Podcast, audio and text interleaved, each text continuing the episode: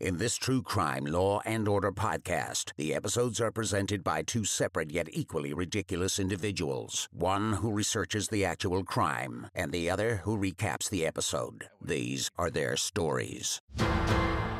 Okay, I, uh, uh, I just, I'm trying to change it up. I'm trying to keep us fresh and on our toes. We're staying active. We're staying energetic. Yes, exactly. Uh, what's new? Oh, not a whole bunch. I have been listening to... I I took a long break from listening to podcasts. Oh, really? Uh, yeah, because my main oh, you did tell me that. podcast zone has always been the car. Yeah. Because when I got into podcasts, it was because I started driving for Lyft. Yes. And uh, I was driving around, listening to my music, and one of my...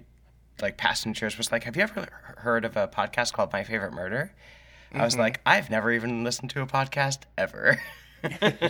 And she's like, oh, you would love it. Because we were talking about like Dateline and stuff.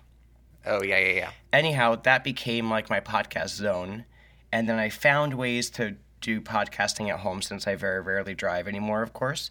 Yeah. And uh, the easiest place is work, but work has just evolved a lot, so much over honestly over pandemic. So there are phases where I'll be like, okay to listen to podcasts. And then I just yeah. find myself rewinding the whole time. Yeah. So I'm finally, I think, finding spaces to listen to podcasts again. And I'm starting with like my go-tos, you know, my Brené Brown, my Glennon Doyle. Yeah.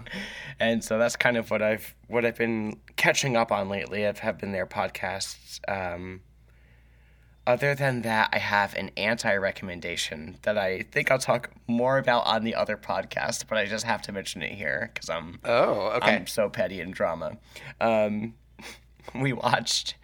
Have you, okay? You have feelings about this creator and their their shows. It, is it um Liam? No, I was about to say Liam Payne, but that's one of the like One Direction guys, right? I think you're... Payne Lindsay. Yeah, I think you're mixing up a few people, yeah. No, it's uh, it's the folks who do those Netflix shows, Haunting on Hill House, Bly Manor, Midnight Mass. Oh, I really... I mean, I loved Hill House and Bly Manor. I, Midnight Mass just didn't do it for me, but maybe it was I was just in the wrong mindset or something. I don't know. I, I have to... So they came out with another one. And oh, really? I was so excited because I generally all love all of their stuff, even some of the movies I've seen... What's this one called? don't waste your time dot com No, it's called... Oh, really? Uh, it's called Midnight, The Midnight Club. The Midnight Club, okay. Yeah. And it's weird because we saw the trailer. So we saw the trailer on Netflix the other day. It was one of those things like we finished watching something else and then they, they played this trailer, right? The trailer looked okay. There was like scary things, ghosts, ghoulish things, supernatural, whatever. And the general concept is there's a group of young folks, uh, high school age-ish, and they all live in a hmm, semi-assisted living facility that they voluntarily go to because they okay. are uh, struggling with a terminal illness, most of them some form of cancer. Okay. And they've decided they're taking agency over their own lives. They don't want to do the hospital route. They want minimal treatment and a better quality of life. So they go to this okay. place and they get that there, whatever. And the trailer makes you believe it's about this place might be haunted or there's some sort of weird things going on here. Like everything looks like just a typical show, but then, oh my God, what's this ghoulish woman and guy with the dead eyes in the mirror? Mm-hmm. You watch it. It's not what you think it's going to be. Oh, really? I had high hopes, and then every episode I kept thinking, okay, it's going to change soon. It's going to ramp up. Oh, okay, next episode they're going to get into this. No, it just it just stays a, like, C W teen drama. The whole time. Yeah, they. It felt like they made every main character who's struggling with a terminal illness or living with a terminal illness in some way, like, they couldn't just be human beings. They had to be the saddest stories you've ever heard in your entire life. Yeah. Like, it, huh. I found it a little disrespectful. I mean, I don't... Interesting. I've had people in... I have had family members die of cancer in my close family. Yeah. Yeah. And I won't say I have the same experience of them. Some folks who have, who of course, who are living with it or who have family members who, you know, struggle with it for many, many years. In my opinion, from my exp- experience, I found it kind of disrespectful to people in that circumstance. It it felt like the message was, you you get a diagnosis and that's it. Like, your yeah, life like is over. Like, it made it all about their illness. Yeah, yeah. And it it felt a little bit disrespectful. Like, huh. any... And they really tried to explore, like, every possible type of young person who could be in this, and, like, took their storyline and ramped it up to, like, ten. And it was hmm. just a little bit much. Well. So, I don't know. Good to know. And me and Davey watched it, and I was thinking the whole time, is it going to get better? And there were some moments where I couldn't hold my tongue, and I was like, okay, that was a lot. The dialogue is ridiculous. Mm-hmm. And Davey seemed to be more into it, so I didn't want to take that away from him. And we were in, like, the, the literally the last episode. And I was thinking, I can't believe they're not going to tie up any of the th- questions I have, because there's no way. We only have sixty minutes. Yeah. Finally, like, I said something like, are they never going to explain who that was? And Davey's like... I thought this was going to be good. And we just started talking crap about it. And I was like, we could have been doing this from episode two. Oh, that's and so he's funny. Like, well, maybe it'll get better. I'm like, no, this is the finale. And he's like, are you kidding me? Yeah, no answers, no questions get answered. If you're looking for anything that has any semblance of Hill House, Bly Manor, or Midnight Mass, other than the actors... This is not it, in my opinion. Interesting. Okay. Not it. Good to know. But that, that, that's well, the only all I thing, got. The only thing I've been watching, and I haven't finished it, but I, I've watched like two and a half episodes of it so far, is um, a T V show on Netflix called The Watcher. Oh! And we it's a Ryan Murphy this. thing, which you know how I feel about Ryan Murphy. I know. I know. But it had such a great cast that I like had to check it out. Uh, and you know the story, right? It's the it's the, the people who have that house and they start getting weird letters. Yeah, and it's kind of local to me and where I grew up and where I live now. Oh, really? Yeah, it's just a couple oh, towns away. Interesting. Yeah. Um, well, anyway, it's a dramatization of that story, and uh, it's got Margot Martindale in it, who I love. Um, and... So far, it's good. Yeah. And it's, you know, I mean, Ryan Murphy shows are always, like, well-produced if right. they don't always, like... Go off the rails. Go completely off the fucking rails. Uh, so we'll see how, how this one evolves. I And what I... I know the story vaguely. Like, I, I know I've, like, heard it on other podcasts, and I have... Uh, I we've, like, talked about it a couple times. Not, like, covering it. But, like, I... I am fuzzy enough on the details that at this point I'm I don't know how much Ryan Murphy is embellishing. Um, right, right. So I can't say like, oh, it's a really accurate retelling, or if it's like, you know, amped up for Ryan Murphy style vibes. But uh, it's entertaining so far, at least. We watched one of those. Oh, The Watcher is out. Uh, what does it get right kind of things. Oh, really? Yeah. Yeah, and it wasn't, like, super spoiler-heavy. It was kind of just, like, teasing the show so you could still, you know, whatever. And yeah. it seemed... it seemed as though it, it, it's staying pretty true to the source material. And, and since I'm not going to spoil anything for those who don't know the story, but based on the content of what actually happens throughout the case, it's an easier topic to cover than some of the other things out there that are a little bit more touchy. Yeah, yeah, yeah. Subject yeah. matter wise, you know? Yeah, I totally get what you mean. I actually, like, love that. I, I, this sounds terrible. I'm very mystified and intrigued by this whole story. Yeah. Um, I, I just, I don't even know what I believe ultimately still, even to this day. Because still they don't know for sure who it was, right? It's, there's... theories, but there's really no concrete evidence, and I don't know. So I, I'm thinking if I ever have a free episode one of these days, I'm thinking about that. That's always, like, in the back of my head. I'm like, oh, I, and I thought that before this came out, because I'm like, that's local. I yeah. loved the episodes of um, podcasts that I've heard about it. It was always in Weird New Jersey, which is a magazine that comes out in the tri-state area that people may know about, and a website and stuff. So it's always been sort of New Jersey lore Yeah. Um, anyway, but I'm very well, intrigued. I, I'm I, happy to I hear won't, uh, so far. I won't add it to my list of things to cover then. I'll let you have that one. Ooh, thank you. Was it, was it going to be on yours? I, I thought about it. I was like, oh, this could be one when, like, we get an episode that's not based on a specific crime. I could, like, do this, but I, I'll I'll leave it for you for when you come across one of Love those. Love it. Thanks. You know what it reminds me of? Ooh. I don't know if you ever read this book when you were, like, this was a book that kind of, I think, came out when probably you and I were, like, eight or ten or so. Mm-hmm. And it was a book, I think it was called The Babysitter. Hmm. Does that ring a bell? No. Let me see. Let me make sure that's the right title. It's hard, though, because you're saying book from when we're eight or ten and The Babysitter, and how could I not think just Babysitter's Club?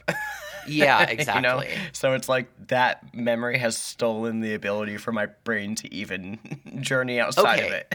So it's an R L Stein book that was published in nineteen eighty-nine. Oh. So I guess I would have been seven. You would have been like, what, five? Yeah. So it's a – I'm sure you'll never read it, but it's a babysitter who's like being harassed, terrorized by somebody or something. And if I recall correctly, at some point in like maybe the second or third book, like she's getting like threatening letters or something, I think.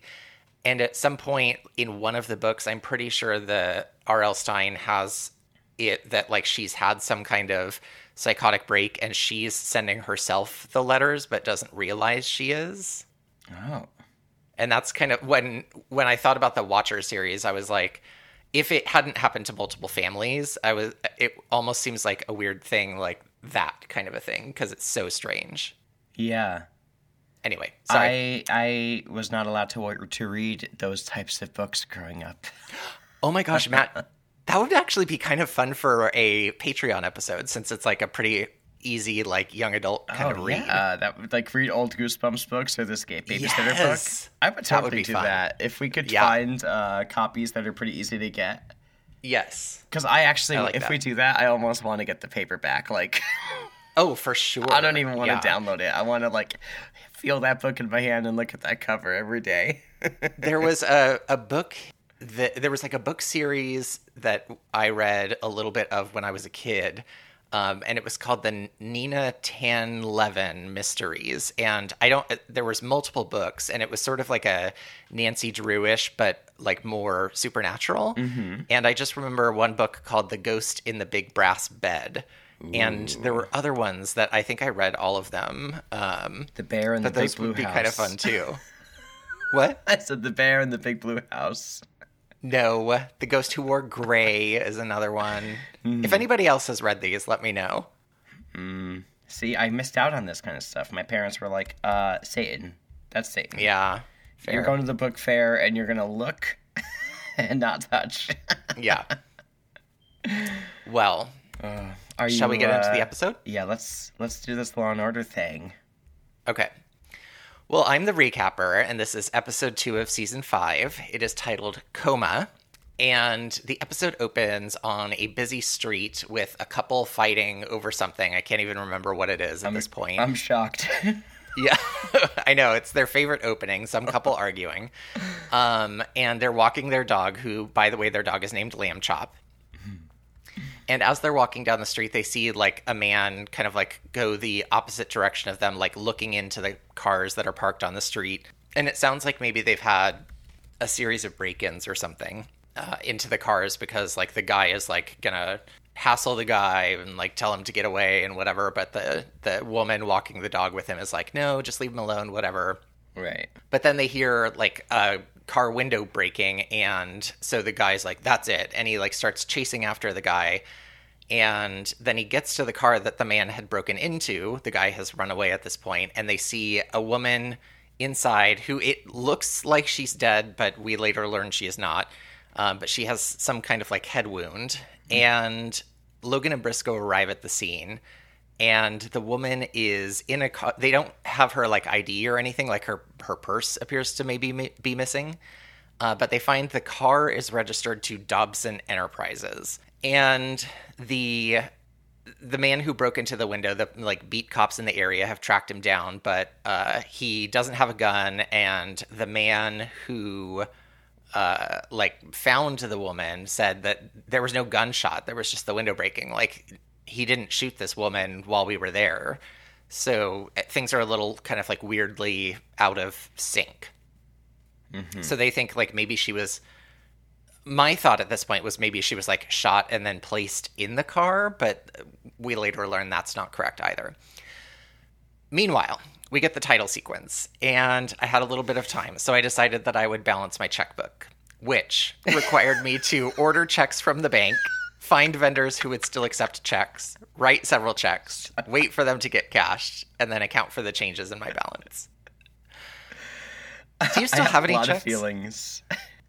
When I was growing up, I, in my mind, having a checkbook was next to having a uh, a handwritten like telephone book uh, yeah. of being an adult. Like that was oh yeah yeah yeah it. Like you got three things when you grew up. You got a car, you got a checkbook, and an address. And book. You had an address book of your own, fill, filled with contacts.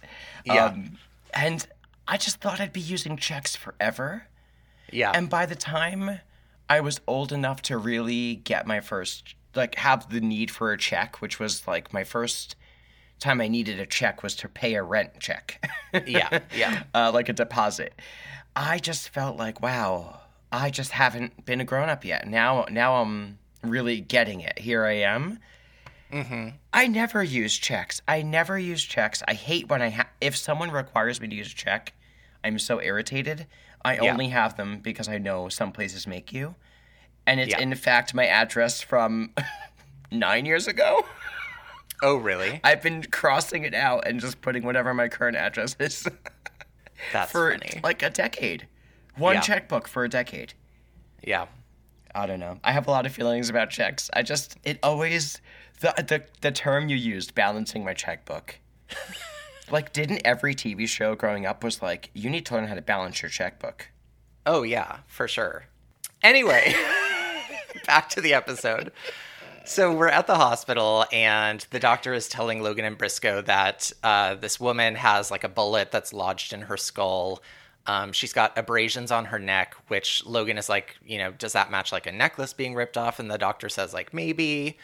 And she has bruises on her face, which appear to be older than her like gunshot related injuries. So maybe she was assaulted, you know, prior to uh, the this attack. Hmm.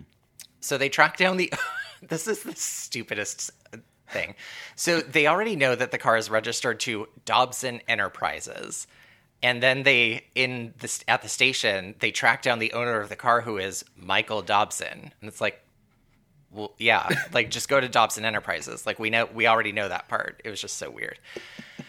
Anyway, and they're like, maybe, maybe he'll be grateful, like, this woman being shot in his car. And Logan has a line like, she saved his radio, because the whole thing is like, oh, people have been stealing car radios out of these cars. It's like this this area of the neighborhood was known as Audio Warehouse, because people were constantly breaking into cars and stealing car stereos. Is that still a thing? In the nineties. It was. I mean, I remember. I think it happened to my sister. I think someone stole her stereo out of her car once. I for sure, like, my friend, I never had a, I never had, I had an eighties Mustang when I was, Ooh. you know, learning how to drive, so I, I did not have a nice stereo, and I certainly didn't have one of those ones that, like, actually detached from the car, but I had a friend who did, and it was like, every time she parked, it was like, okay, I have to take the stereo out, and yes. I have to put it in the glove compartment, and it was just, like, such a thing. Yes! Yes! Oh my god, those were the days. Yep. She, they find, they track down this Michael Dobson, and he, they go to his apartment. It's like a babysitter who's there, like he's not there. They come inside, and the woman or the babysitter like shows them around a bit, and Logan and Briscoe see a photo, and they're like, who is this woman? And she says, that's Missus Dobson. So the woman who is in a coma, who has been shot, is Missus Dobson. Mm. So they ask where Mister Dobson would be, and she says, oh, he's at HaHa. And Logan goes, haha. And she says, yeah, haha. Which is apparently the name of the comedy club that he is the owner of. So they head down there to talk to Michael Dobson, to tell him that, you know, his wife has been shot and she's in a coma, and to find out like where he was at the time of all of this happening. And at the comedy club, we open with like a scene of somebody doing stand up who is like apparently bombing really badly because his main joke is about, like, somebody asking a woman why she waited so long to get divorced, and the answer is, we were waiting for the kids to die. Ha ha. Yeah, ha ha. So they speak with Mister Dobson, and he is played by Larry Miller, who uh, I immediately recognized, but I couldn't place what I knew him from. And I still, like, even looking over his IMDb page, I was like, I'm not sure exactly where I recognize him from, because he's been in a million things. Uh, and the main thing I think, like, the most number of people would know him from is he was Larry Miller in Pretty Woman. Oh, wow. He was like this, the scuzzy, one of the scuzzy friends in Pretty Woman, I think. Yeah. He was in, um, oh my God, what's that movie? The Nutty Professor. The Nutty Professor. Oh, huh. He was like his boss. Oh. It, who, I like, mean, treats them like crap. he's been, he plays kind of the same character in everything, which he has kind of like a, a, dickhead face and a he dickhead does. voice, so he he kind of like is perfectly cast to play like a grade A asshole. He's like the neighbor that you hope you don't live next door to, basically, is his character. Oh, one hundred percent. Or he's like the the boss who is stealing your money and uh promising you raises and like just hangs out in the office all day and makes like inappropriate comments about the women in the office. Yeah, and then like walks out in the middle of the a Tuesday and says, okay, I'm taking a long weekend, going to my yacht, and he's wearing a sailor yeah. hat. Yeah, that's exactly who he plays. So he's he's at Ha Ha, his comedy club, and Logan and Briscoe inform him that his wife has been shot, and they they're like, you know, telling him it, maybe it was a robbery, we don't know, what, where, why would she have been there? And he tells, he says, like, oh, I told her it was too dangerous to be working at night. And they're like, what do you mean? What did she do for work? We learned she worked for a newspaper uh, as, like, a journalist for, like, part-time hours. So they head down to the Manhattan Weekly Reader, which, by the way, on the title card, they call it the Manhattan Weekly Reader. And then in the scene, they refer to it as the Manhattan Sentinel. So apparently they decided to change the name of the newspaper sometime between creating the title cards and the script, and didn't check in with each other. Get it together, losers. Literally. So uh, the journalist, it, or the head of the newspaper, whatever, you know, he finds out that Sandra uh, uh, Dobson has been shot, and he says, like, oh, well, I hope she gets out of her coma. She's my best reporter, which I feel like maybe a little more empathy would be appropriate you know, than that. A touch, you know. Uh, Just a touch. Yeah, maybe. And they, they ask him, like, why she's working at this paper. You know, he, he says she's the only competent journalist he has. Like, she could have been great. She could have been one of the greats. And they're like, well, then why is she at your shitty-ass paper? Right. And he's like, I'm a stop on the mommy track. So essentially, his, like, what we learn is that, you know, she wanted to be a mother, and that derailed her journalism career, and the Times isn't very flexible with women who want to have children, so it was sort of like, this is where she ended up because she wanted to be a mom. Right. And what I would ask is, aside from the obvious questions, um, if you only have one talented journalist, maybe, you know, put an ad in the paper. Yeah. Maybe it's yeah. time to update your staff. Right. So uh, he tells them that she had, that evening that she had been shot, she was covering it like a a neighborhood watch type meeting, like a citizens advisory board meeting, and uh, that she was going to meet someone on Riverside Drive uh, to talk about the board meeting. And at this point, Logan and Briscoe are like, okay, so maybe this was like a carjacking, but Logan is like, you know, I think we need to be looking more closely at Mister Dobson, because the bruising that she had is older than the gunshot, and so maybe he was abusing her, and maybe he also killed her. So they go talk to forensics, and they, they're looking at the car that she was found in, and uh, they find gunpowder residue on the headrest. Uh, they find, so she was shot in the car. They find her keys were on the floor, so she, like, dropped them as she was attacked.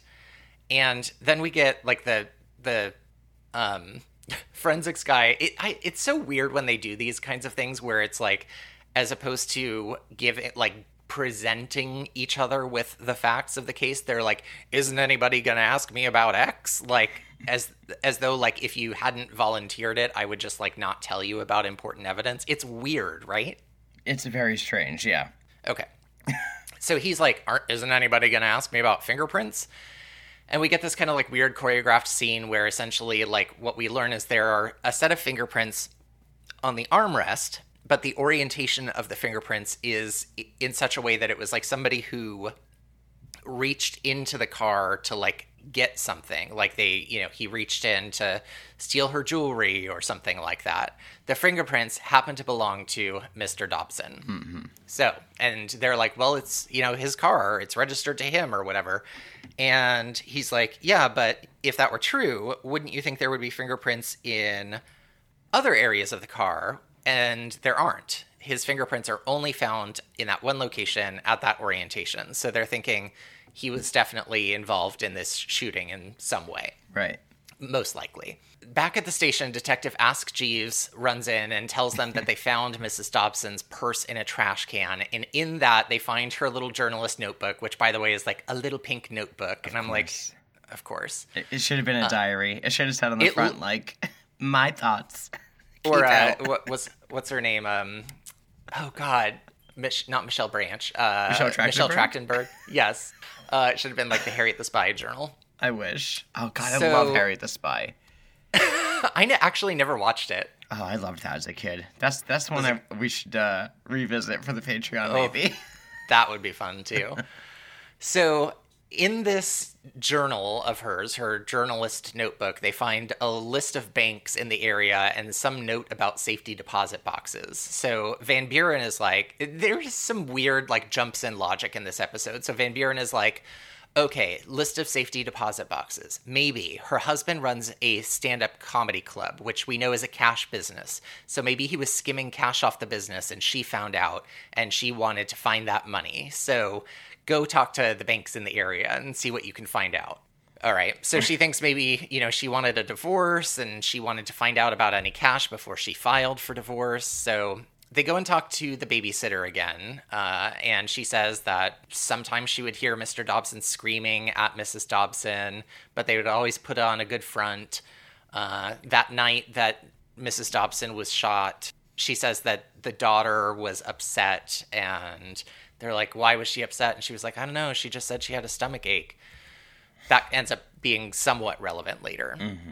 Mister Dobson, she says, was not there when she arrived to babysit, and that uh, Missus Dobson told her that she was, uh, you know, going to be out late working. And then at about nine o'clock, uh, Missus Dobson called and said that she would be at her sister's house. Uh, and then at ten o'clock, Mister Dobson called and asked if Missus Dobson was home. And the babysitter said, no, she's at her sister's house. And Mister Dobson apparently got mad at this and hung up the phone or something like that.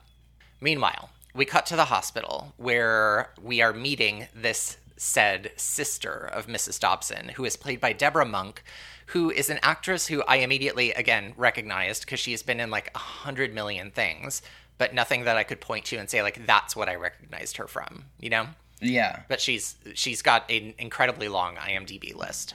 Yeah, she is. She had a very familiar face. I didn't know where I knew her from either. I didn't even look her up. I should have. She's been in several Law and Order episodes, so I think we'll see her again. Oh, okay. Yeah, she's just one of those people you see in a lot of T V shows. Yes, yes. Um, so she says that her sister uh, left her house at about eleven, and they ask, did she, did you see anyone uh, like out on the street with her? And she says she saw a man in a white jacket, but she didn't really see anything else. Uh, and she says she didn't hear a gunshot because she had turned on the T V. And they ask her, like, you know, was your sister happily married? Was her husband hurting her? We saw bruises. And she's like, yeah, she, he, he hits her. Um, and my sister was wanting a divorce. She told me she wanted a divorce, but she was afraid of her husband. And uh, they ask, you know, more about this. And she says that Mister Dobson had told Missus Dobson that he would uh, fight for custody of the kids and he would take them away from her. And he had some money uh, hidden and something, something. And apparently he would tell her she was a bad mother because she chose to work a couple hours a week. And they're like, how do you know that he hit her? And she says, well, you can only accidentally walk into a door so many times. So she saw bruises mm. frequently, it sounds like. So they go to talk to Mister Dobson, and he's watching the kids, and he is, again, just acting like a grade A asshole who has, like, no fear that anything he says could be used against him by the police, because he is very flippant with his words with them. Mm-hmm. Uh, including to the point where they're like, we know that you were hitting her, and he says, like, I don't need you to tell me I've a, I'm a son of a bitch. I've been one for a long time. It's good hours. So he's, like, joking about being a domestic abuser. God. They go and talk to somebody who works at his club, a bartender, about the night of the shooting, and ask, like, where was he? Was he here the whole time? And he's like, yeah, he was, like, out here in the front of the club most of the time, because he's, like, a super micromanager and wants to make sure I don't pour more than, like, you know, zero point zero five ounces over a shot amount for somebody who gets a free drink. And they're like, he was here the whole night. And he said, yeah, he was out here except for when he was in his office. And so they're like, where's the office? They go and look at it and see that the office has a convenient side exit from the club out onto the street. So they're like, okay, he could have, when he was supposedly in his office, gone out this side door and, you know, gone and shot his wife and come back, and nobody would have necessarily been the wiser. Mm-hmm. Unfortunately, they can't really, like, place him. Like, nobody can place him at the club exactly at the time of the shooting, but it's still kind of, like, all circumstantial evidence. They don't think they have a strong enough case so far. So they're they're thinking they need to track down the these bank accounts or this safety deposit box Uh, where he had all this cash, to see if that, like, gives them any information.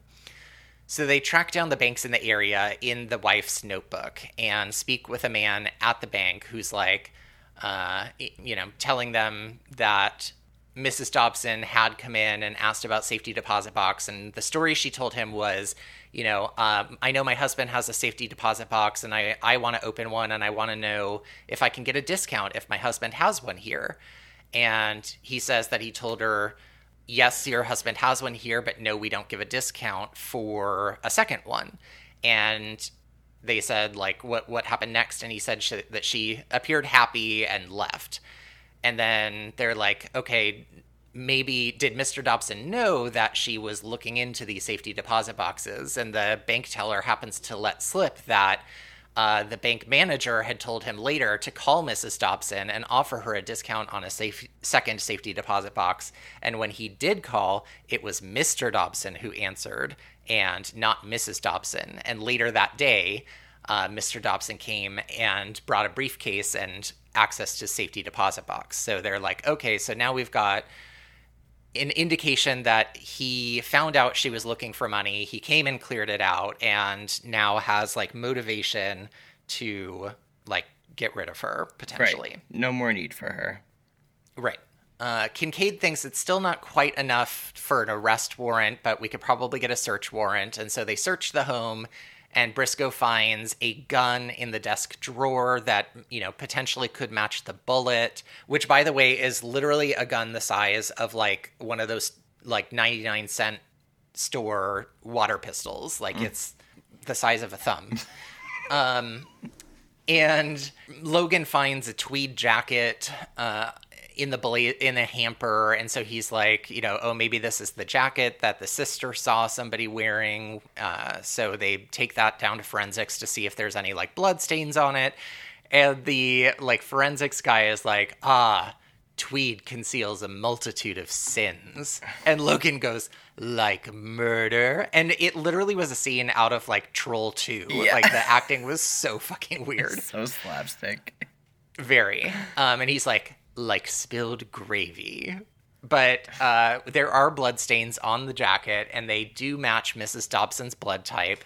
But unfortunately, uh, they can't prove how old they are. And because this guy is, we know is a domestic abuser, the fact that he has admitted to, like, abusing his wife means that that actually could help him get away with the murder, because, like, there is reason that there would be bloodstains on it that are older than this gunshot. So Kincaid is like, I still think, you know, we've got the safety deposit box, we've got the threats of divorce, we've got the abuse, we've got him not being present at the club, we've got bloodstains on the blazer. Like, I think we can convince a grand jury. So they arrest him for attempted murder in the second degree. Um, McCoy talks to McCoy, the, uh, what's his name? Uh, Sam Water, yeah. Waterston. Is that his name? Yes. Um, the new D A or his A D A, E A D A. He talks to Logan and Briscoe and is like, have you talked to the seven-year-old daughter about like the, why she was upset? And they're like, no, she's seven. But Kincaid goes and talks to her. And, uh, she says that that night her mom and her dad had had a fight and her dad told the, told her mom that she he didn't want her to go out. And we're like kind of getting an indication of like what might have happened that night from the seven-year-old. But suddenly Michael Dobson shows up at the sister's house and takes the kids because he's made bail and he's in, he's entitled to have custody of his kids pending his trial. Meanwhile, the sister files a civil suit to get custody of the children because she's like, I don't want these kids to be with uh, my sister's husband who tried to kill her. And the D As ch- are going to intervene in this civil suit because they're concerned that Michael Dobson might influence the testimony of the seven-year-old daughter, which they think will be helpful for their case. Ultimately, the judge rules in the father's favor because uh, the judge spoke with the daughter and she had changed her story entirely, said there was no fight, and the D As are like, of course, because he told her to say that.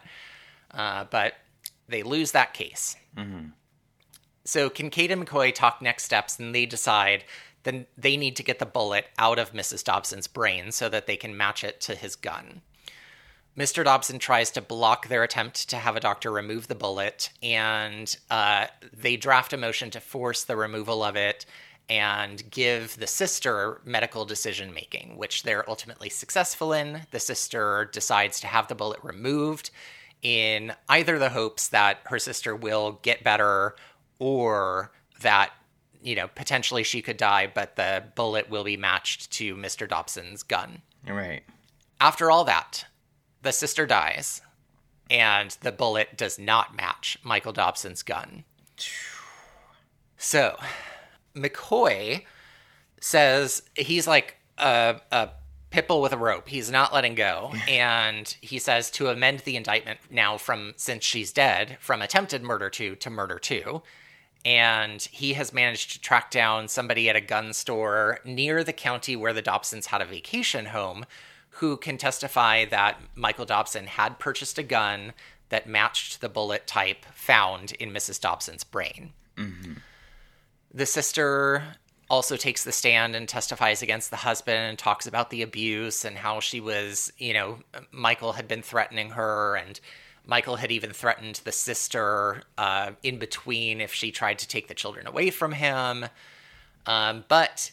all of this is moot because midway through the trial, the D A's office gets a phone call from Logan, who takes them down to the police station, uh, to somebody who's being interrogated, who talks about, uh, who's giving, it's really unclear like who this guy is or how they even made this connection, but it's some guy who is talking about somebody he knew who was like a, a drug addict who had been bragging about, you know, quote unquote, knocking off some rich white lady in a B M W. So uh, they're like, uh-oh, maybe Mister Dobson didn't do this after all, and maybe it was just a carjacking all along. So they search the apartment of this man who had been bragging about killing a, a white lady in a B M W, and he this guy died in the meantime, by the way. But in his apartment, they find a white jacket, they find a gun that matches the bullet, and they find Sandra Dobson's credit cards. So... Oof. So back at the Supreme Court, the D As announced that they're dropping all charges against Michael Dobson, and they tell the sister all of this, and she is distraught because she believes she killed her sister for nothing. Like, she authorized this procedure that ultimately killed her sister to right. prove something that wasn't true. Terrible. Michael Dobson is, like, gloating like an asshole, who apparently still doesn't care that his wife is dead, and... We we think that's the end of the episode, but suddenly Logan runs up to the D As and is like, you've got to look at this. And it's a videotape. I don't know how they came across this, but it's a videotape of the guy, the drug addict who died of hepatitis, doing a stand-up set at Michael Dobson's club. He's wearing a white jacket in that video, and he the video shows Michael Dobson and this guy interacting on stage. Mm. And so their theory is that Michael Dobson... paid this man to kill his wife, But unfortunately, they have, like, run down every line of investigation they can to try to prove this connection between this man who killed Sandra Dobson and Michael Dobson, but they have insufficient evidence to think that they can prove it to a jury. And that's the end of the episode. Ooh. Ooh. I did not see that twist coming, actually. Yeah, me neither. Well, great, great job. Thank you. Do you, are you ready? I think so. I don't know. I did not have any guesses as to what this was based off of. Well, that's okay, because it was not based off of any true crime. Oh, all right then. So I had a freebie. All right. Um, I tried to find... I think I found something that has some elements. Okay. That are related, but it's very loose. I was trying to find comedy club murders or, um, you know, agents or... I don't know. I was just trying to find... something like that. Yeah. Performer, manager. Didn't really find anything like that was helpful. So yeah, okay. I'm going to be telling the story of, let's see, I don't want to give anything away. Okay. I'm going to be telling you the story of the Carlson family. Okay. Okay. So let's begin. Let's. Carl Carlson. Carl Carlson, don't get don't get tongue-tied. Uh, he was born in, it looks like nineteen sixty or nineteen sixty-one. Multiple okay. sources, multiple things. Um, he has six siblings, so big family, and yeah. he grew up in New York. New York okay. State, not New York City. Okay, thank um, you for saying that, because New York in my brain is literally the city. Yeah. yeah, he he lived in the Finger Lakes area, it's called. Um, okay. His he grew up in Seneca County, near Seneca Falls, and okay. it's in the Finger Lakes, which is a really nice area of New York State. It's very scenic. There's wine tasting, wineries. It's a common vacation spot. It's called the okay. Finger Lakes, I think, because they're it's located between these long, um, just these very long lakes. Mm-hmm. You know, um, so it's a it's a very nice area that he grew up in. Um, he was a well-known fa- part of a well-known family. His father was a highway official for years, so pretty nice little life.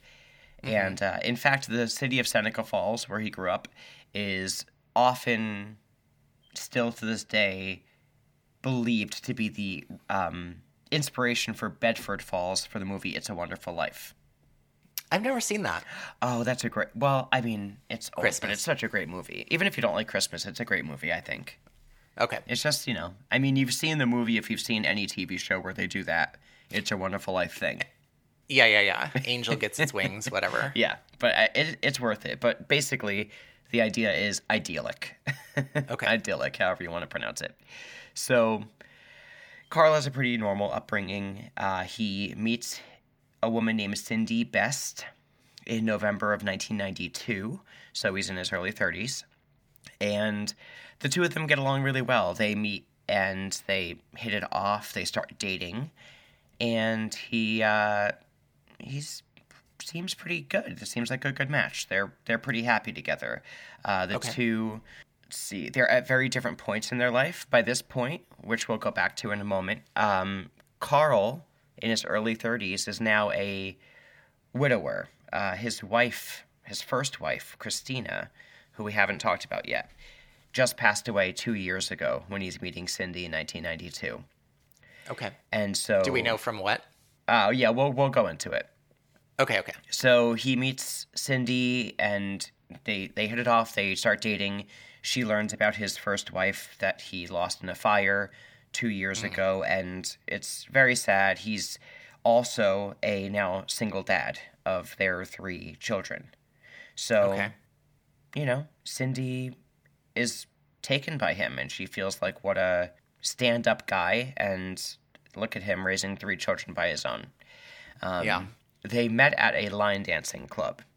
And she was there to dance. He was there to meet somebody because he was just having drinks at the bar. He approached her, asked her if she wanted to dance. And the second they got out there, she realized he didn't know how to dance. Oh, my gosh. So they they ended up having a, a pretty good relationship, and she eventually meets his three children from his first marriage, and they like her, you know? They feel like mm-hmm. she fills a void for them. They're very young at this point still. So it seems like things are going to go pretty well for this unit, and the pair marry about a year after they met in November, and they marry in nineteen ninety-three. So now his three young children have a stepmom. His yeah. youngest child's name is Katie, and at this point she is like four, I think. And then he has a uh, middle child whose name is Levi. He's about okay. a year older. And then his oldest daughter is Erin. She is about a year or two older than Levi. So they're all pretty close in age. They're all pretty young. I think Erin was, she's still single digits. I think she's like eight. Okay. So they're living a pretty normal life over in Syracuse, um, in that area. They described the children as playful. Uh, they had a pretty good relationship with their the person who they viewed as their new mom. There wasn't any sort of like weird I'm taking over vibes. She came in very gentle, and the kids mm-hmm. mostly thought, well, I'm finally going to have what the other kids have. Yeah. Uh, of the three of them, Erin was the most brave, Katie was a little bit more reserved, and Levi, the middle child, he was creative and smart. He lived with a learning disability in his early okay. years, which was undiagnosed because late nineties, I mean, yeah. you know, it just yeah. goes that way. So he did suffer from poor grades throughout his youth and adolescence. And he kind of had a little bit of a difficult life. He was a little bit, I wouldn't say a loner. He had friends, but he was a little bit of like a picked on maybe. Yeah. And he kind of found his, his rhythm and who he was as a teen, as most of us try to. And mm-hmm. he got a little rebellious, quote unquote. Uh, he wore like those like, his, his usual outfit was like a big jeans and um, like a metal band t-shirt or something, you know. Ball, necklace, that kind of vibe. Yeah, yeah. But everyone says he was, you know, still a kind of a goofy kid. Mm-hmm. Uh, by the time Levi, this is the middle son, turns sixteen, he moves out of the house. And he just was not really getting along with his dad. Okay. Um, they th- the whole family says that they fought a lot, um, but it was kind of maybe typical growing pains, rebellious kind of stuff at first. Okay. Levi moves out at sixteen years old. He marries his girlfriend at the time, whose name was Cassie. So they marry pretty young, and they have like a really quick civil ceremony. Uh, pretty soon after, he has his first daughter with Cassie. This is Levi now. And okay. he has his first daughter when he's eighteen, and his second daughter with Cassie when he's twenty. Okay. Unfortunately, their relationship doesn't last, and the two divorce. They remain co-parents, but Levi is, is upset over the divorce. He it wasn't his choice. He starts to kind of lift himself out of his funk, and he starts to go around his family a little bit more. He's seeing his kids, and he gets himself a job at a factory. So he has a consistent job. So fast forward a little bit, it's when he divorces his wife, he's probably around twenty or twenty-one years old. Um, okay. He gets himself a new job probably around two thousand six, two thousand seven. So mm-hmm. at that point, he is around mm, twenty-one years old, twenty years old, twenty-one years old. Okay. Uh, he's working there for a while. Things are going pretty well. And, you know, this is where the Carlson family is at this point. So we have mm-hmm. the father, Carl, who is married to his second wife, Cindy. They live at home in uh, Syracuse area with their three children, and mm-hmm. everything's kind of okay. All the children are around there, like, you know, late teens, early twenties. Okay. So fast forward to two thousand eight. It's a few years later. Levi's been working at the factory for a couple of years now. Life's just kind of going on as normal. Everyone's kind of in their rhythm. Mm-hmm. One day, uh, Cindy and Carl are on their way to go to a funeral of somebody. I don't remember who it was for because they always just refer to it as this funeral. I think it was a like family friend or someone in Cindy's family. Okay. So they go to this funeral, and uh, before they go, they are the only one that's home besides besides the two of them at the time was Levi. Uh, Levi was at the house because he was going to be working on the truck for them to kind of fix it in the driveway. There was a okay. truck that was kind of out of commission for a while that they worked on. So Levi was at the house when they left. They're like leaving. He's out front, um, just, you know, working on the truck. And uh, so Cindy gets in the car. She's waiting for her husband. Her husband gets in the car. He's like, okay, I'm all ready to go. Um, and he's like, let's just, I'm just going to go tell Levi, you know, we'll see him later and to lock up when he's done. Yeah. He leaves, gets back like a minute or two later. They leave, they go to the funeral. It's kind of out of town. So they go to the event. They come home around four hours later. And okay. uh, they go inside. And then Cindy hears her husband screaming from outside. So yeah. she goes to the window and he's screaming, call nine one one, call nine one one, something's happened. Levi is hurt. So she calls nine one one, and you can hear in the background when she's on the nine one one call that she finds out that it seems like Levi is actually dead. Oh, uh, she hasn't seen him yet. It's her husband screaming from outside. He says yeah. he's under the car and that the Oof. car has fallen on him and he's he's dead. Uh, oh, so no. he's uh, she's on the phone screaming with nine one one. They're asking if they've tried C P R. She screams outside, have you tried C P R? And uh, her husband screams back, his chest is crushed. Ugh. And she's screaming, oh my God, this is awful. He's probably been under there for hours. Oh. So, the, uh, you know, authorities come to the scene, first responders and everything. They mm-hmm. ask what happened. Uh, they're interviewing them. You know, they say exactly what happened. And that they've been gone for four hours. They investigate the scene. They see, of course... Unfortunately, Levi is under the, the tire of the truck outside. He he is dead. He was twenty-three years old. Oh, twenty-three years old. That's terrible. So they look at the scene, and it, it looks like a t- terrible accident. He was using a... Um, have you ever jacked up a car to do um, like a, a tire change? I have seen it happen. Okay. I've done it a lot because my dad's a mechanic, so it's like something I had to learn how to do before I could get out on the road.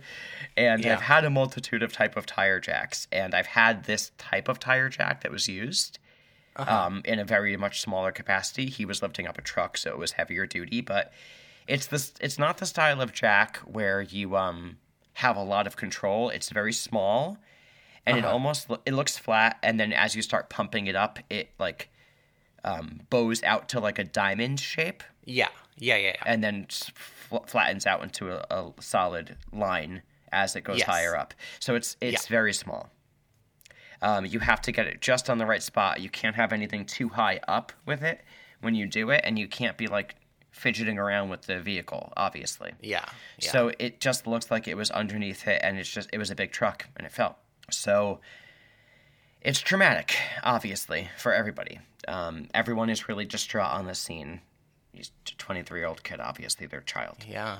So so that's it. It's it's pretty, like, open and shut, it feels like. Yeah. Some f- strange things come up afterwards, though. Okay.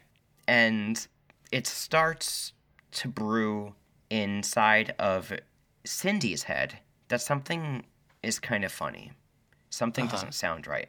She realizes that it's only maybe a week or so after he dies mm-hmm. that Carl tells her that there was a life insurance policy on Levi she was not aware of. And mm. it's pretty pricey. Uh, she finds out that Carl had driven his son, Levi, to an insurance office. She wasn't aware of this. It's her stepson. Um, to get a policy on him because he had two, he has two young daughters and he works in a glass factory. So mm-hmm. they thought an accidental death is possible, and it's best to just have something. The policy was seven hundred fifty thousand dollars. Okay. The first payment on this policy, because Levi did not have that kind of money, was made by Carl in cash. Okay. The, in order for the policy to become active and to be able to be paid out, uh, one provision was that Levi had to take a medical exam in order to pass and be qualified for this type of coverage. Yeah. The medical exam was scheduled already for um, November twenty-first, two thousand eight. That's the day after Levi was found dead. I was going to say, so he supposedly mysteriously died the day before he was supposed to have this medical exam for a life insurance policy that his father had paid for. Yes. Okay. And one detail that might have made him ineligible for this policy that we find out about later from the paperwork is that Levi had a, uh, it doesn't say what it was, but he had some sort of food disorder type thing um, where he couldn't ingest food the same way that most people could. It, like, it didn't pass through his body the right way. Mm-hmm. And so he was, like, diagnosed with this affliction of some type that mm-hmm. would have prevented him from getting this life insurance policy. Okay. So this would have canceled out all that money. So for some reason, even though he never took this exam, the insurance policy still pays out okay. over seven hundred thousand dollars. And um, it pays it completely to Carl because Carl also has a handwritten will from Levi that says to distribute all of the ass- all of his assets to Carl, his, his uh, father, and his father's responsible for distributing the assets to his daughters, uh, whose names are Ivy and Electra. Okay. And that um, that will was notarized a day after Levi died. The day after? The day after he was pronounced dead is when the will was notarized. Huh. Exactly. Okay. So he gets a huge payout. Um, nobody yeah. in the family knows exactly how much money he gets, allegedly. Uh, the kids certainly didn't know. Uh, they're all old enough to be asking questions, and they're asking about, like, oh, we didn't even know our brother had an insurance policy, and, you know, what's what's all this? And Carl just tells the kids, oh, it's it was barely enough to cover funeral expenses, so we just used it for that. Um, mm-hmm. He got over seven hundred thousand dollars is what they didn't know. So it's all very shady, but it just happens, and nobody does anything about it. There's suspicions, but it's kind of just nothing. Um, yeah. Both of his daughters, at this point, believe that their father had something to do with the death of their brother. Yeah. So this is what they're living with now, because they have no proof. They don't want to accuse anybody, but this is what their daily life and belief is now. Uh, what seems to be kind of like out of nowhere, four years later in two thousand twelve, nothing, no movement on the case. No one's even investigating anything. It's an accident. Hmm. All of a sudden, the details of his first wife's death come into question. Oh, right. And they're thinking, hmm, there's some strange things about this guy. Yeah. And so let's talk about, let's talk about the husband. Let's talk about his uh, first wife. Okay. Okay. Uh, let's see. So his first wife's name was Christina, and the two met when they were in the Air Force together, Christina and Carl. They were young. Um, Christina has multiple siblings. She was most close with her little sister, Colette, and her parents would describe Colette as, like, the tomboy and Christina as the Susie homemaker type.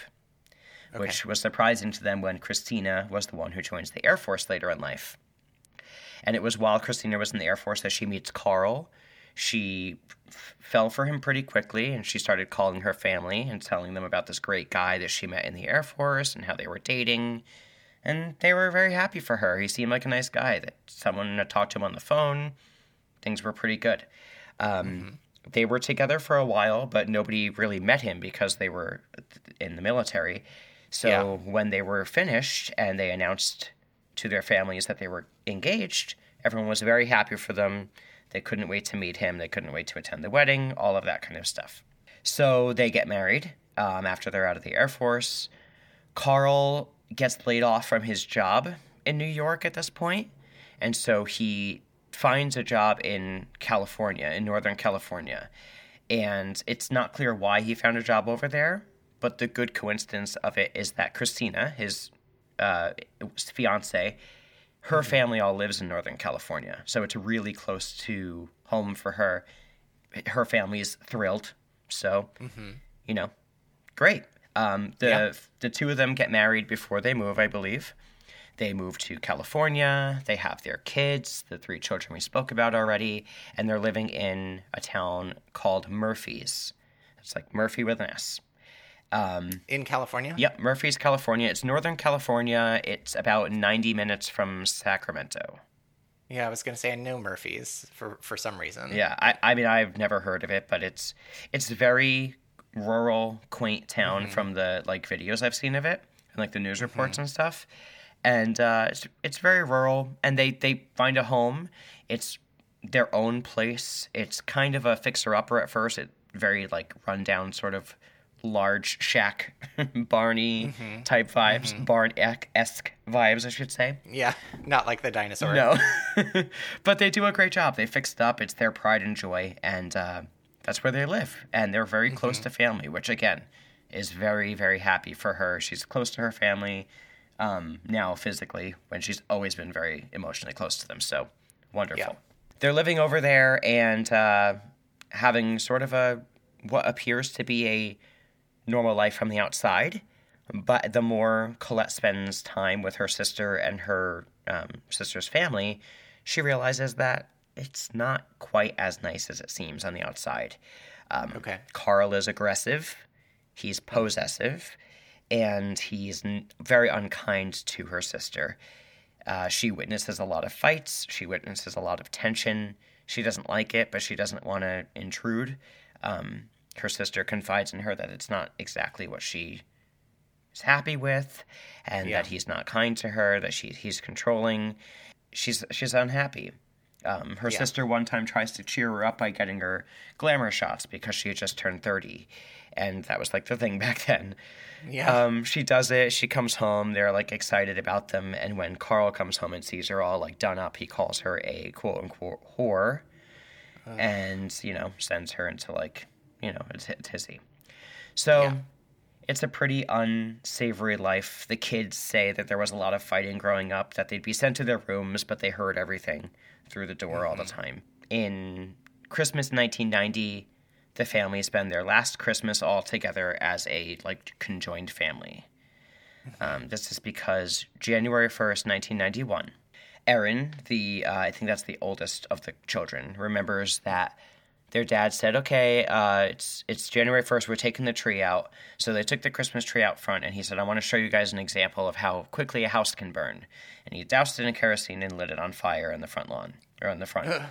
And the kids are like, I know that sounds strange, but I think we just thought it was like a weird lesson in fire safety, and we just kind of went on with yeah. our lives. Um, yeah. It burnt, it went out, they went back inside, and they all went back to bed. It was the morning. Uh, the kids weird. went back in their rooms. Christina went to go take a bath, and Carl went into the attic to go work on something. January first, nineteen ninety-one again. Carl goes to the garage to continue working on whatever project he's working on. He's getting some tools or whatever. He's in there for a while tinkering with things when he hears his wife screaming from inside. So he opens the door to go inside, and there's smoke everywhere. The house is on fire. So he's able to save his children. He hears his wife uh-huh. screaming, save the kids. He can't see her. There's smoke everywhere, fire all over the house. So he goes outside, and he runs around the back. He breaks the window for his son Levi's room, grabs him by his hair, pulls him outside, and throws him to safety. He runs around, breaks the window for the girls' rooms, uh, girls' room, and is able to get them both out. He goes to break the window for the bathroom, but it's boarded shut. It had been broken huh. already. So he goes to get inside, and he can't get past the flames to save his wife. His next option is to go get help, so he runs to a nearby house to call. It's rural, so he has to go far, and cell phones were not in their hands at this time. Yeah. So the house burns down, essentially. She perishes in, in the blaze from smoke inhalation. Um, there's a lot of suspicion at the time, but it just seems like a terrible accident. Hmm. After the fire happens, it's discovered there's a two hundred thousand dollars policy on Christina, life insurance policy, mm. that is paid out to him.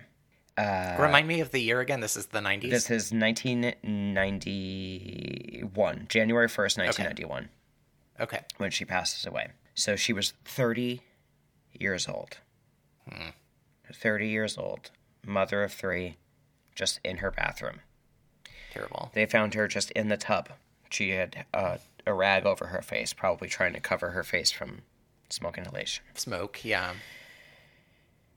Colette, her sister, goes to the scene the day after the blaze and videotapes mm-hmm. narrating the entire scene of the of the fire.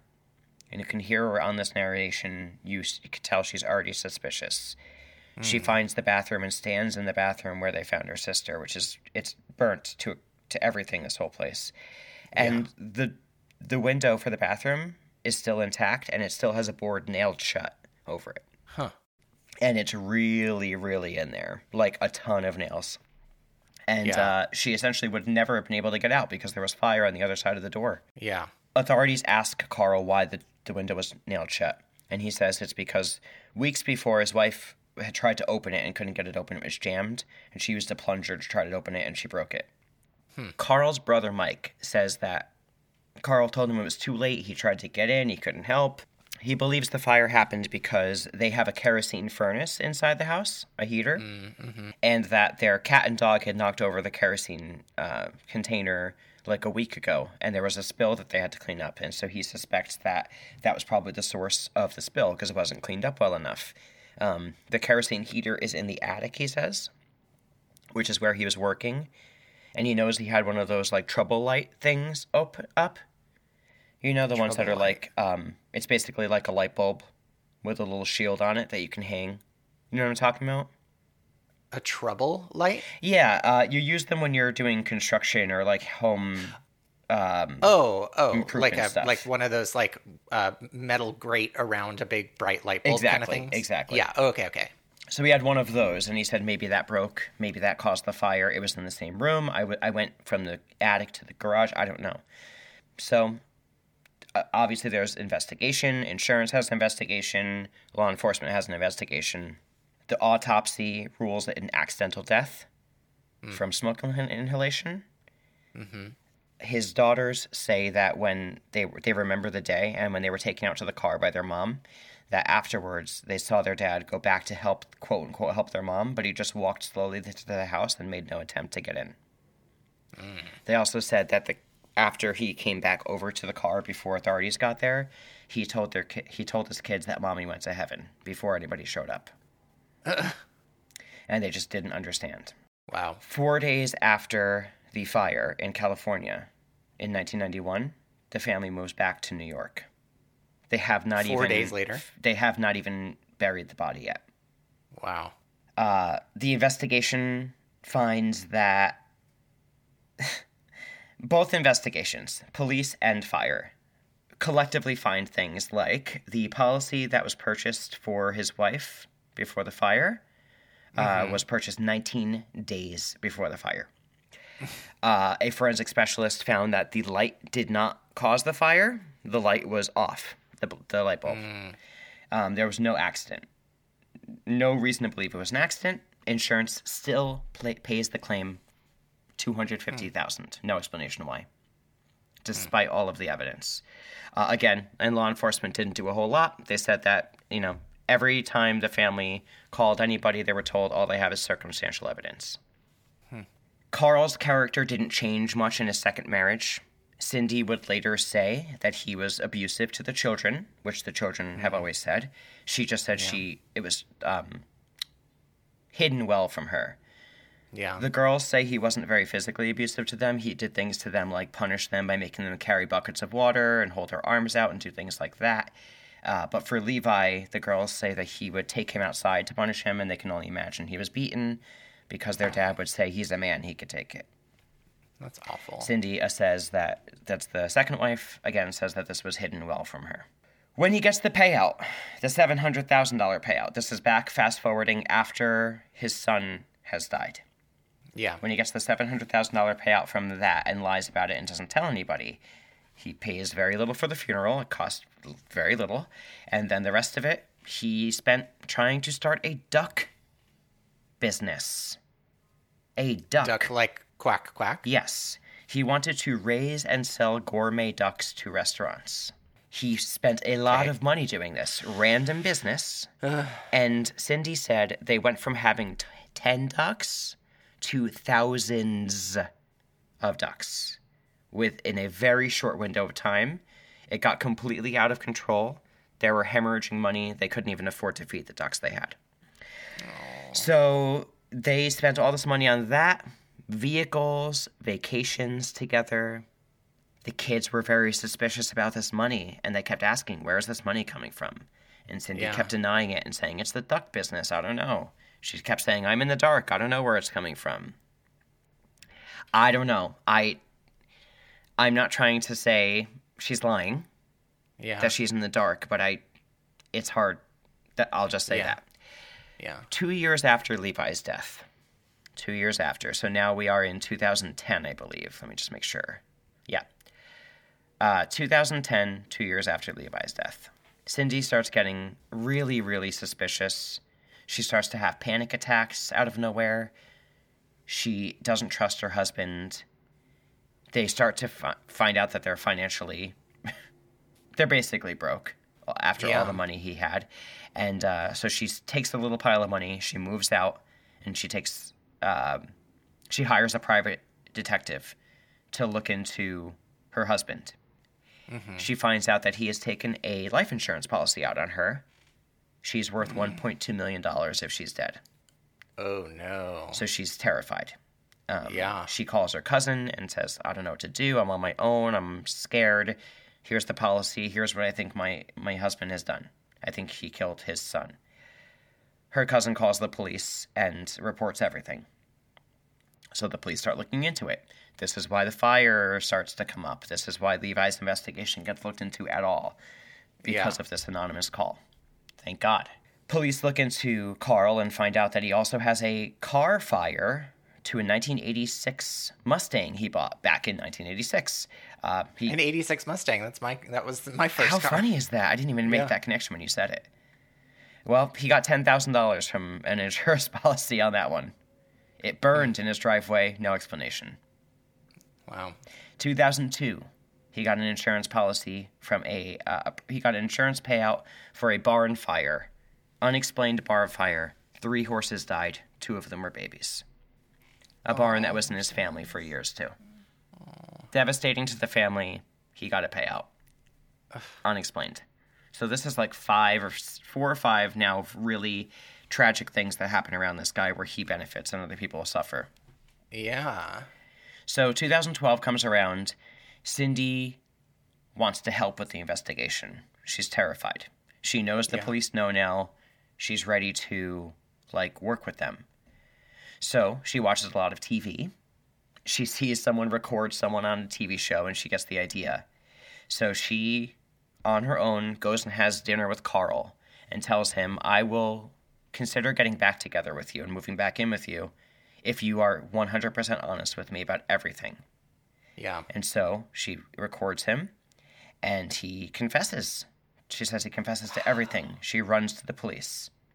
It is inaudible. No. So police are like, are you willing to try again?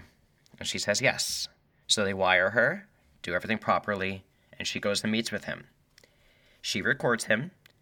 She can't get him to say the exact same thing, but she tries really hard on the recording. Even though he says at one point, part of me feels like I'm walking into a booby trap. Yeah. She assures him, no, I just need to know before I'm ready to proceed with you. I just need to know because I, it was a lot of information you gave me, you know, and I just need to process it. And all she can, basically at the end of it, she gets him to say, I didn't push the truck. I took advantage of the situation once it had happened. Mm. And she's like, what do you mean? That's not what you said. And he said, I panicked and I saw the opportunity. So police are like, this is enough to bring him in for questioning. November twenty-third, twenty twelve. He is brought in for questioning. He's very buddy-buddy with them at first. Like, oh, yeah, you know, it's just, hey. And they ask him if they know why he's there. And he says, this is about my dead wife and son. Uh Okay. So he tells three stories during this interrogation. The first one is the same as always. I went to church, or I went to the funeral, we came home, and we found him that way. Right. And he's like, did you wire Cindy? And they're like, yes. And he's like, I thought you did. I was just, I, I lied to her. I just wanted to get back with her. Mm-hmm. Um, he spends a lot of time very narcissistically talking about himself and his injuries and his time in the war and his poor back. And he's like, hey, can we move around? And he's just palling around with them. Second story he finally breaks into is that when he went back into the house, when his wife was waiting in the car, uh, he went back to see his son to say goodbye, and he was already dead. The car had already fallen on him before they left. And he was in such a state of shock that he didn't know what to do, so he left. So he just went to the funeral. Yeah, yeah. And when he got home, that's when it hit him. So they go a little harder on him, and he starts crying. He says, okay, he was still alive when I went to the house, and I was helping him with something, and I had to get into the truck. So I opened the truck, even though it was on the thing. It accidentally tipped over and fell on him, and I, I panicked and I left. And they say, okay, we got here, let's take the final step. And he's like, no, no, no, that's it. I was just so scared I went to the funeral. And he says, you know, after everything, you know, it looks like they're letting him, like, maybe take a minute to, like, be on it by his own. And he says, what kind of person does that? Killing your wife, your kids, your uncles. And they're like, we didn't say you killed your wife. And he goes, oh, no, I know, I know that. I just, I just, you know, who does that?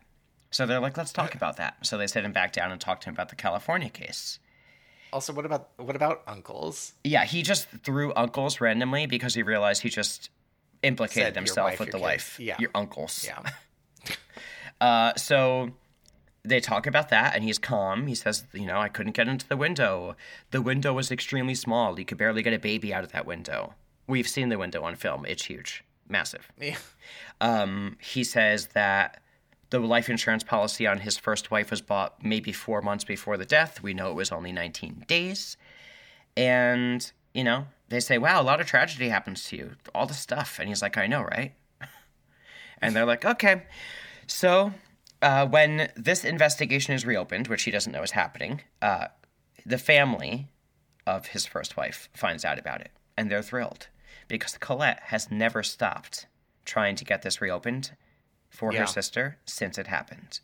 So wow. she's thrilled. And that was h- finally. How many years ago? Oh, my like gosh. twenty? That was the nineties. So uh, that was nineteen ninety, I think, when she died. nineteen ninety-one, okay. The first day of nineteen ninety-one. It's now two thousand twelve. Wow. So she's thinking, finally, we might get some sort of um, justice for her. Yeah. The investigation's reopened, and authorities are shocked to find all the notes from the first fire that prove it, proved it wasn't an accident. They also find in the reports that there was evidence of a second kerosene pour seconds before the fire, maybe a minute or two maximum, and it was quoted as a deliberate pour. Mm.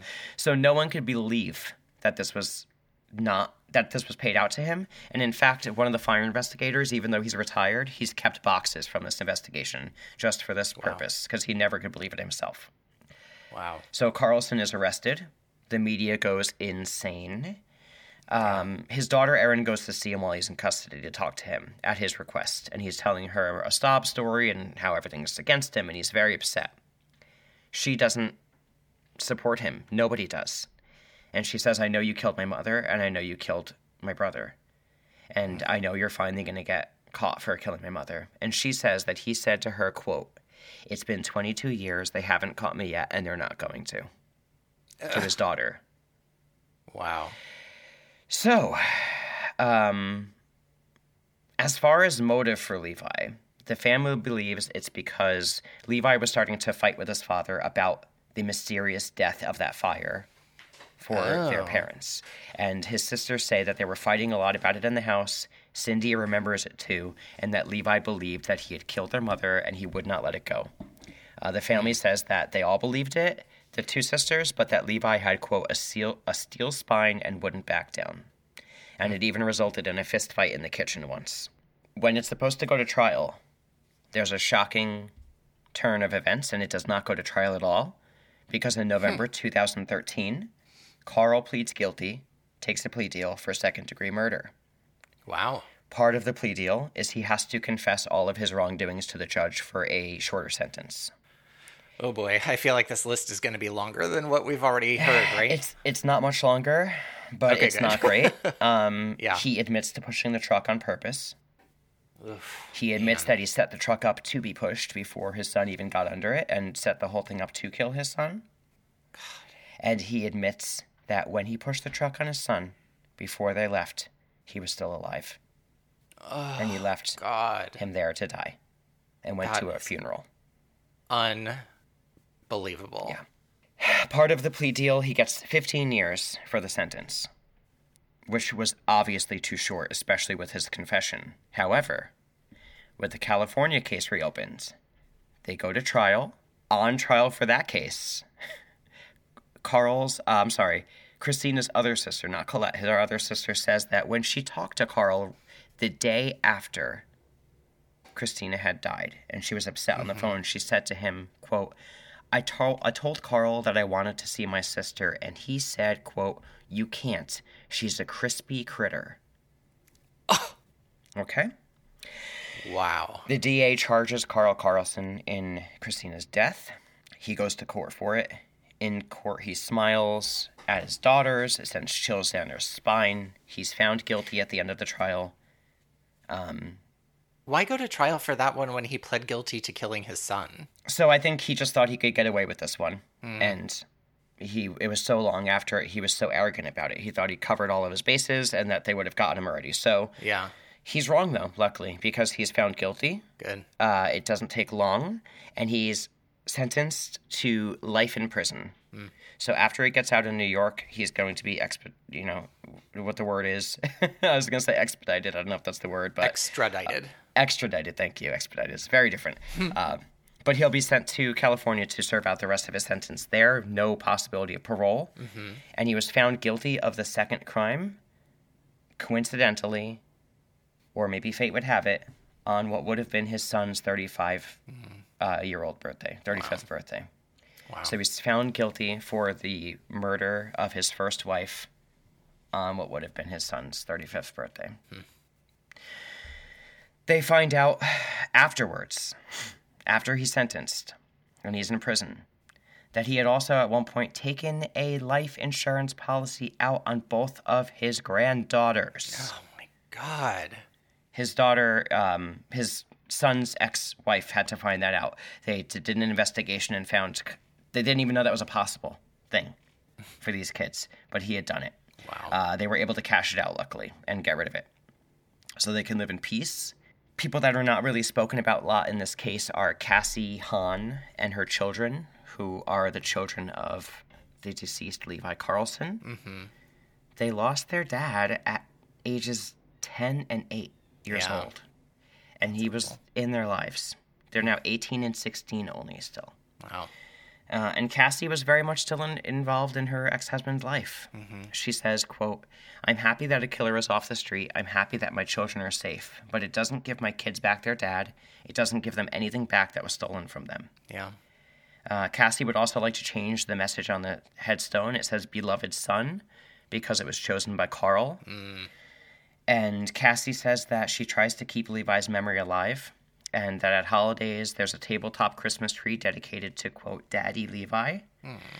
And that at Halloween, the girls brought painted pumpkins and they decorate Levi's grave. Mm. Um, Levi is buried side by side with his mother, Christina, who both got injustice yeah. in Murphy's, California. And uh, Carl is still in prison today for the first crime in New York. He has appealed and has been rejected. Good. Um, and that is the tragic story of the deaths of Christina Carlson and Levi Carlson. Wow. What an asshole.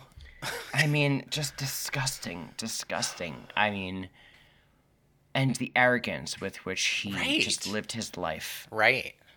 Wow. No remorse. N- yeah. I, Gross. Yeah, pretty chilling. Um, again, there's not a lot of connections to the episode, but some of the things I thought that were in common that yeah, I loved yeah. was a um, a tenacious sister who fought for her sister for a long time. Yeah, yeah.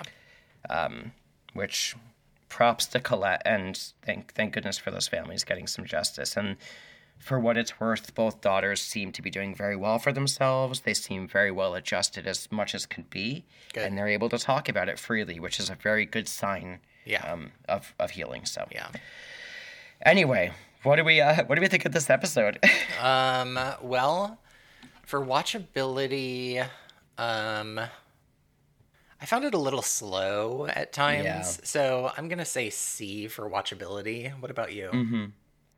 Yeah, I found it a little boring. Yeah. I'll give it a C. Yeah. um, and then how it dealt with things. I mean, obviously it didn't have a crime it was inspired by. Mm-hmm. Wasn't nothing terrifically offensive in this episode, so I don't know, B? Yeah, I think that's fair. I would give it a I give it a B. I yeah. don't think there was anything wrong with it. I just didn't didn't really connect with Love me it. very much. Yeah, I agree. By the way, did you all know that our podcast is extremely free? And we have new free episodes every week, so you should subscribe because it costs nothing to do so or to write a review. And you know what else is free? Telling somebody else. So if you like free things, give somebody the free gift of telling them for free to watch our or to listen to our podcast. And what else that's free is following us on social media. So you can find us on Ripped Headlines on Twitter, Facebook, or Instagram. And our email is ripped headlines pod at gmail dot com. So send us a message. Yeah. And uh, we have a Patreon. Uh, you know, that's not free, but uh, it's great and low cost. And you get fun episodes and stuff. So you should do that. And uh, we donate a percentage of our Patreon proceeds to the Equal Justice Initiative. So by supporting our podcast, you're supporting positive change in the world. Exactly. And if you want to support us in any other way, you can simply go to buy me a coffee dot com backslash or forward slash or whatever slash N and Matt, and you can buy us a coffee. Thanks for listening to Ripped from the Headlines for free, where you get the facts and some fiction. We'll see you next week. And until then, stay out of the headlines and stay free. Free.